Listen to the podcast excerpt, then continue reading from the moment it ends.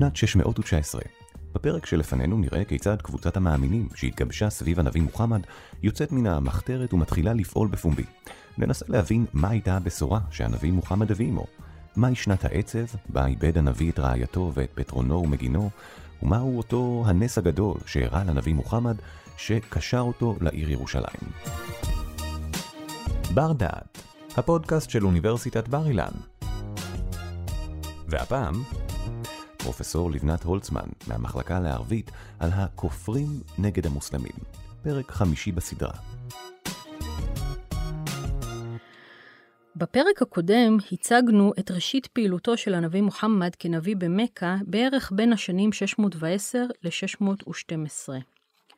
בפרק שלפנינו נראה כיצד קבוצת המאמינים שהתגבשה סביב מוחמד ואמונת החניפייה, המונותאיזם שהוא הביא עמו, יוצאת מן המחתרת ומתחילה לפעול במרחב הציבורי. החידוש הזה אינו מוצא חן בעיניהם של אנשי מכה. הם התנגדו לנבואתו והרימו עליו קשיים רבים, אלא שהוא לא נרתע, וביצע את צו האל כלשונו. כך על כל פנים מספר לנו אבן הישאם, מחבר הסירה של הנביא מוחמד. אבן הישאם מוסיף עוד שהשליחות, הריסלה, או הנבואה, הנובואה, היא עניין מאוד מכביד וקשה, ורק אנשים חזקים ונחושים יכולים להצליח בה.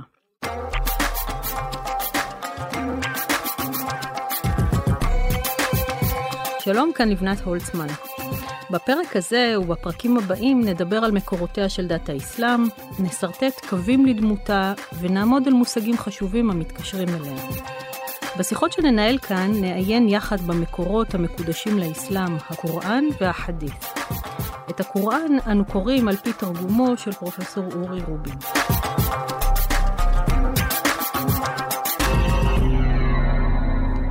בפרק זה נשאל כיצד קיבלו אנשי מכה הג'אהילים את הנביא ואת בשורתו. האם הנביא מוחמד חולל ניסים כמו הנביאים המקראיים שהוא שאב השראתו מהם? אם כן, מה היו ניסים אלה? וכיצד כל זה מתקשר לירושלים? בשיחתנו הפעם יהיו שזורים פסוקים מכמה סורות בקוראן, וכן נלמד מספר מושגים חדשים. יאום א-דין, עיג'אז אל-קוראן, אל-בורק, אל-מסג'ד אל-אקצא ובית אל-מקדיס. אנחנו במכה, שנת 612. קבוצת המאמינים הקטנה של הנביא מוחמד החלה לגדול במהירות עם התאסלמותו של אבו בכר, סוחר עשיר ממכה, ואחד האנשים האהודים ביותר בעיר. רבים נהגו להתייעץ איתו, ואבו בכר, כך מספר אבן הישאם, חשף בפני אנשי אמונו את דבר התאסלמותו. הוא למעשה התחיל לעשות נפשות לאסלאם, ובזכותו נוספו לקבוצה הקטנה שמונה סוחרים עשירים ומכובדים מבני מכה, ובעקבותיהם אנשים נוספים. הסכר נפרץ. גברים ונשים בעשרות התאסלמו. אמנם רובם היו עבדים ובני המעמדות הנמוכים יותר בשבט קורייש, אולם עתה היה מדובר בתופעה גלויה במרחב הציבורי שלא ניתן עוד להתעלם ממנה. אל-וליד בן אל-מוגירה, אחד ממנהיגי שבט קורייש, הביע דאגה עמוקה באספת השבט. בני קורייש, הוא אמר, עוד מעט יתקיים היריד השנתי הגדול שלנו. משלחות של שבטים מכל הארץ אמורות להגיע לכאן. המסחר אמור לשגשג. הבעיה היא שהם שמעו על החבר הזה שלכם, הוא לא נקב בשמו של מוחמד, מתוך זלזול כמובן. כדאי שנגבש דעה אחת לגביו, כדי שהאורחים יבינו שאנחנו מאוחדים ולא ינסו לסכסך בינינו. וכאן החל דיון סוער במועצת השבט, האם מוחמד הוא מג'נון, או ידעוני חוזה עתידות, מה שנקרא בערבית כהן, כהן, או משורר, שער. בסוף פסק אל-וליד שמוחמד הוא מכשף, סאחר. ונימק את דבריו בכך שמוחמד מדבר דיבורים מתוקים שמכשפים את האנשים במידה כזאת שהם מפרידים בין אב לבנו, בין גבר לאשתו, בין אדם לאחיו וכן הלאה. התיאור של אל-וליד נוגע בנקודה מרכזית הקשורה לנבואתו של מוחמד במכה. העובדה שהדת שהוא הביא עמו למעשה פוררה את המרקם החברתי של העיר ופרקה משפחות.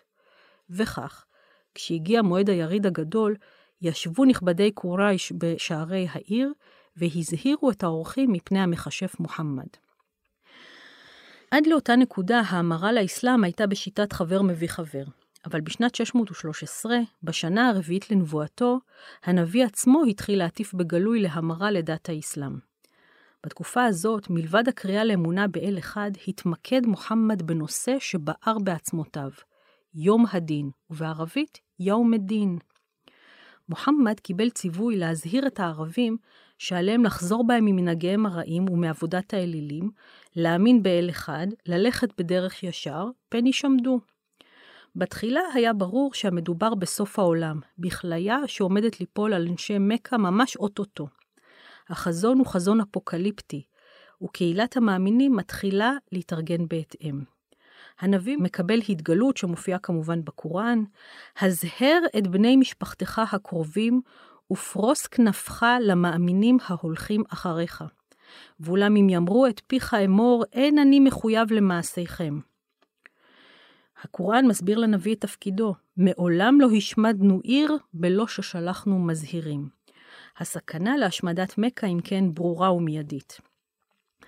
הקוראן מסביר שמדובר באזהרה שקיימת גם בכתבי הקדמונים, הכתבים שכתובים בעברית וביוונית. כבר בעבר היו עמים שנשלחו אליהם נביאים כדי להזהירם מהתנהגותם הרעה, אך הם לא שעו לאזהרות ונספו. בין העמים המוזכרים בקוראן נמצא את עמו של נוח ועמו של לוט. בסורה 26, סורת השוערה, סורת המשוררים, נמצא אפילו הסבר מדוע נבחר מוחמד דווקא עכשיו להעביר את המסר. זהו חזון אשר הורד מעם ריבון העולמים. הרוח הנאמנה הורידו אותו ממרומים על לבבך, למען תהיה במזהירים, בליסנין ערביין מובין, בלשון ערבית צחה. הוא מצוי בכתבי הקדמונים. האם לא יראו אות בכך שחכמי בני ישראל מזהים אותו? אילו הורדנו אותו ממרומים אל אחד הלא ערבים והיה קורא אותו לפניהם, לא היו מאמינים בו.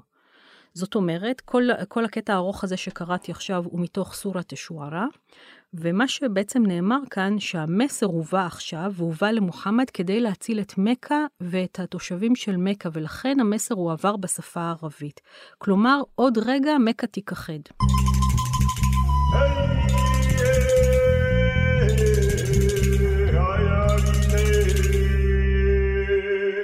בד בבד עם המסרים האפוקליפטיים האלה, מתגבש אצל הנביא מסר נוסף, שכר ועונש בחיי העולם הבא, גן עדן וגיהנום. הרעיון של העולם הזה לעומת העולם הבא, ויותר מכך, הרעיון לפיו לאחר המוות יכול אלוהים לבוא חשבון עם האדם על מעשיו בעולם הזה, היו זרים לחלוטין להוויה הג'אהילית ההדוניסטית. לפי סורה 45 בקוראן, אנשי מכה אמרו לנביא, דבר אין לנו מעבר לחיינו בעולם הזה, אחד ימות, אחר יחיה, ורק הזמן יביא עלינו כליה. אלוהים ניחם את הנביא שלאנשי מכה אין בעצם שום מושג מה הגורל האכזר הצפוי להם בעולם הבא, ויעץ לו לומר להם, גם זה מתוך סורה 45, אלוהים ייתן נשמת חיים באפכם, ואז ימיתכם, ואז יכנס אתכם לקראת יום תחיית המתים. רעיון שאנשי מכה לא הכירו כלל ועיקר. תגובת אנשי מכה להטפותיו של מוחמד על יום הדין ועל השמדת מכה הייתה תקיפה וכואבת.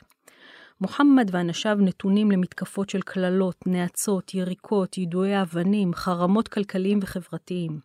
כאשר המתקפות הספונטניות אינן מרפות את ידיו של מוחמד והוא ממשיך בפעילותו, מנהיגי שבט קורייש, ובראשם אדם בשם אבו ג'הל, אבי הבערות, שזה שם אה, כמובן סימבולי, קוראים למוחמד למועצת העיר, מתוך מטרה לשחד אותו כדי שיפסיק את פעולתו.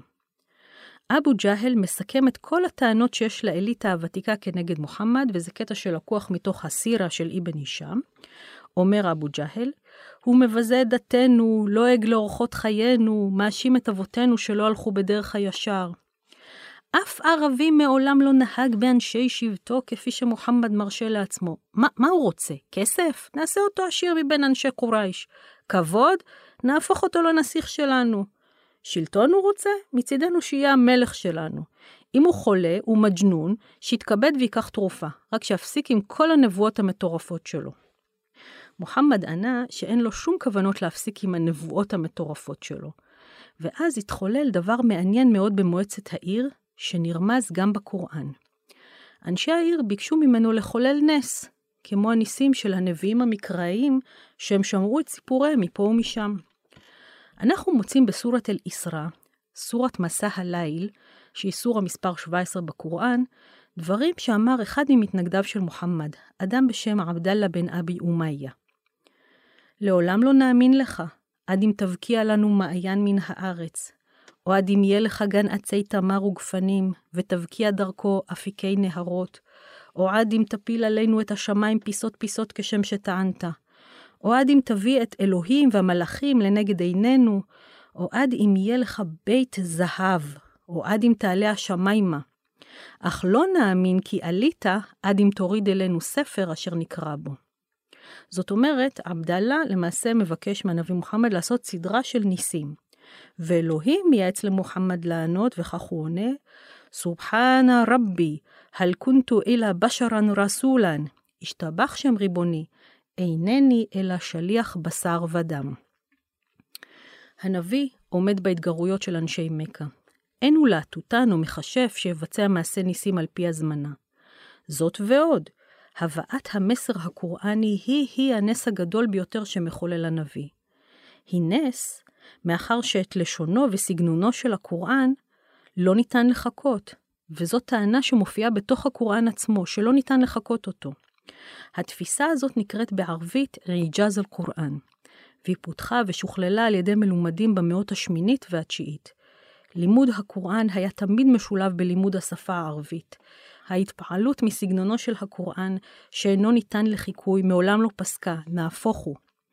הקוראן פונה למוחמד ואומר, אם טוענים אנשי מכה כי אתה, מוחמד, בדית את הקוראן מלבך, הרי יש לנו תשובה מוחצת שתוכל לתת להם. הביאו עשר סורות בדויות כמוהו. אבל לקריאת התגר הזאת כמובן לא יוכלו אנשי מכה להיענות, כי כל ניסיון לחקות את סגנונו השמימי של הקוראן נדון לכישלון. כך שהנביא מוחמד לא חולל בשום אופן ניסים גלויים ארציים בהיותו במכה, אבל כן קרה לו אירוע על-טבעי. קרו מספר אירועים על-טבעיים, אני אספר על אחד החשוב ביותר. זה אירוע שהוא כמו המפץ הגדול של הרוחניות באסלאם. אבל לפני שאנחנו מגיעים לרקיע השביעי, צריך להגיע לנקודת השפל הנמוכה ביותר. והנקודה הזאת התרחשה בשנת 619, הנקראת במקורות המוסלמיים שנת העצב, עם אל-חוזן. בשנה הזאת הלכה חדיג'ה, אשתו של מוחמד, לעולמה, והיא בת 65. הוא היה בשנתו ה-49. הם חיו בהרמוניה גמורה כמעט 25 שנים. מוחמד וארבע בנותיו היו מוכי יגון, ובכל זאת מצא הנביא כוח לומר לבנות שג'יבריל הגיע אליו ובישר לו ששמור לחדיג'ה מקום בגן עדן. זמן לאחר מכן הלך גם הדוד אבו טלב לעולמו. הדוד היה הרי פטרונו של מוחמד ומגינו, ובאמת אחרי לכתו גברו ההתנכלויות של אנשי מכה כנגד מוחמד. לאחר פטירת אבו טלב, שלמרות אהבתו למוחמד סירב בכל תוקף להתאסלם, בני משפחתו של אבו טלב התאסלמו. אום האני, בתו של אבו טלב ובעלה, הזמינו את מוחמד להתארח בביתם. אבל באישון לילה חמק מוחמד מן הבית והלך לישון בחיג'ר. זה אזור קטן מתוחם בקיר נמוך שצמוד לקעבה. האירוע המופלא שקרה לו באותו לילה בחיג'ר מתקשר לפרשנות על פסוק אחד מסורה 17, סורת אל-איסרא, סורת מסע הליל, שיש לה שם נוסף, קוראים לה גם סורת בני ישראל, סורת בני ישראל. והפסוק הראשון באותה סורה אומר כך, سبحان الذي أسرى بعبده ليلا من المسجد الحرام إلى المسجد الأقصى الذي باركنا حوله لنريه من آياتنا إنه هو السميع البصير. השתבח שמו של המסיע את עבדו בלילה מן המסגד הקדוש אל המסגד הקיצון, אשר נתנו ברכתנו על סביבותיו, למען נראה לו את אותותינו, הוא שומע ומבחין. זהו פסוק מאוד מסתורי, ולא ברור מה זה בדיוק המסגד הקדוש, ומה זה בדיוק המסגד הקיצון, ומה זה ההסעה הזאת בלילה, אז יש בעצם כמה וכמה גרסאות למה שהתרחש באותו לילה. אנחנו נספר כאן גרסה אחת.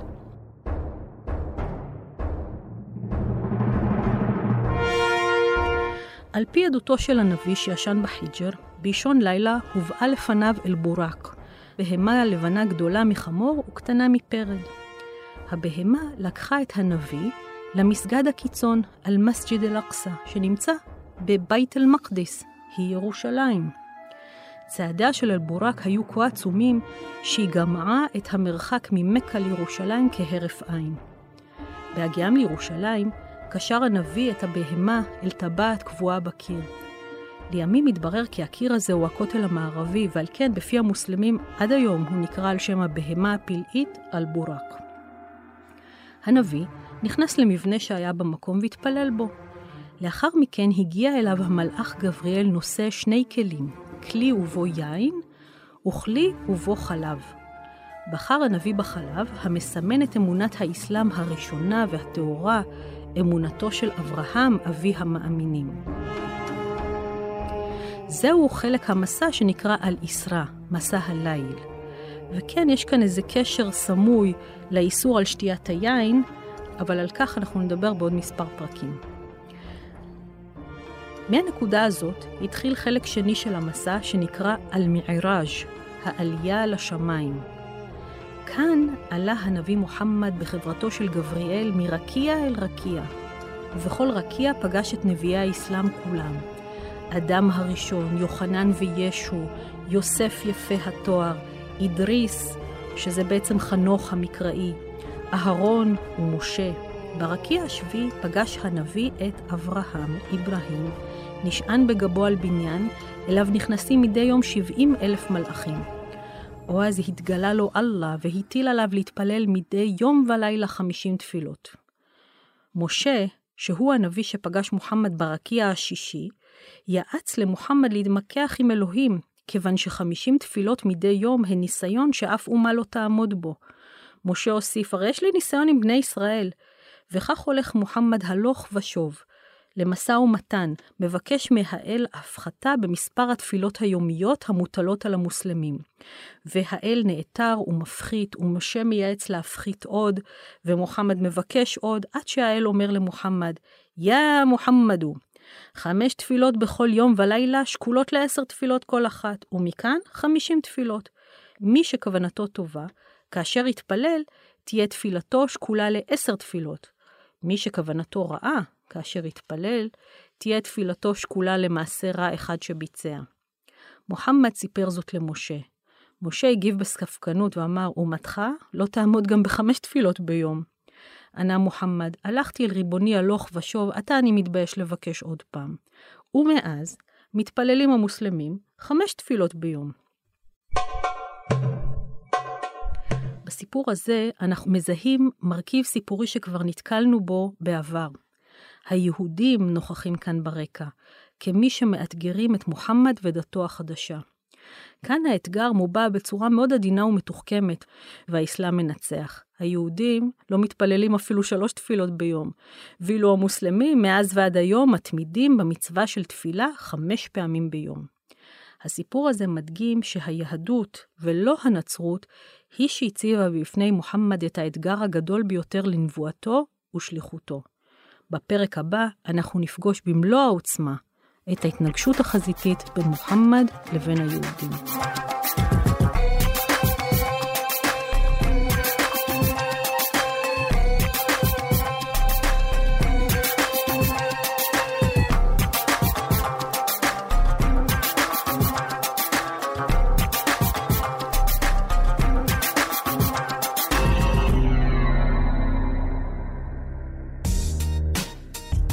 תודה שהאזנתם לבר דעת. מיטב המרצים והחוקרים של בר אילן בחרו עבורכם את הנושאים המסקרנים ביותר מתחום התמחותם. התוצאה? ספריית פודקאסטים משובחת שכולה זמינה לרשותכם. בר אילן, משפיעים על המחר, היום. ערך והפיק אורי טולדנו. תודה על ההאזנה.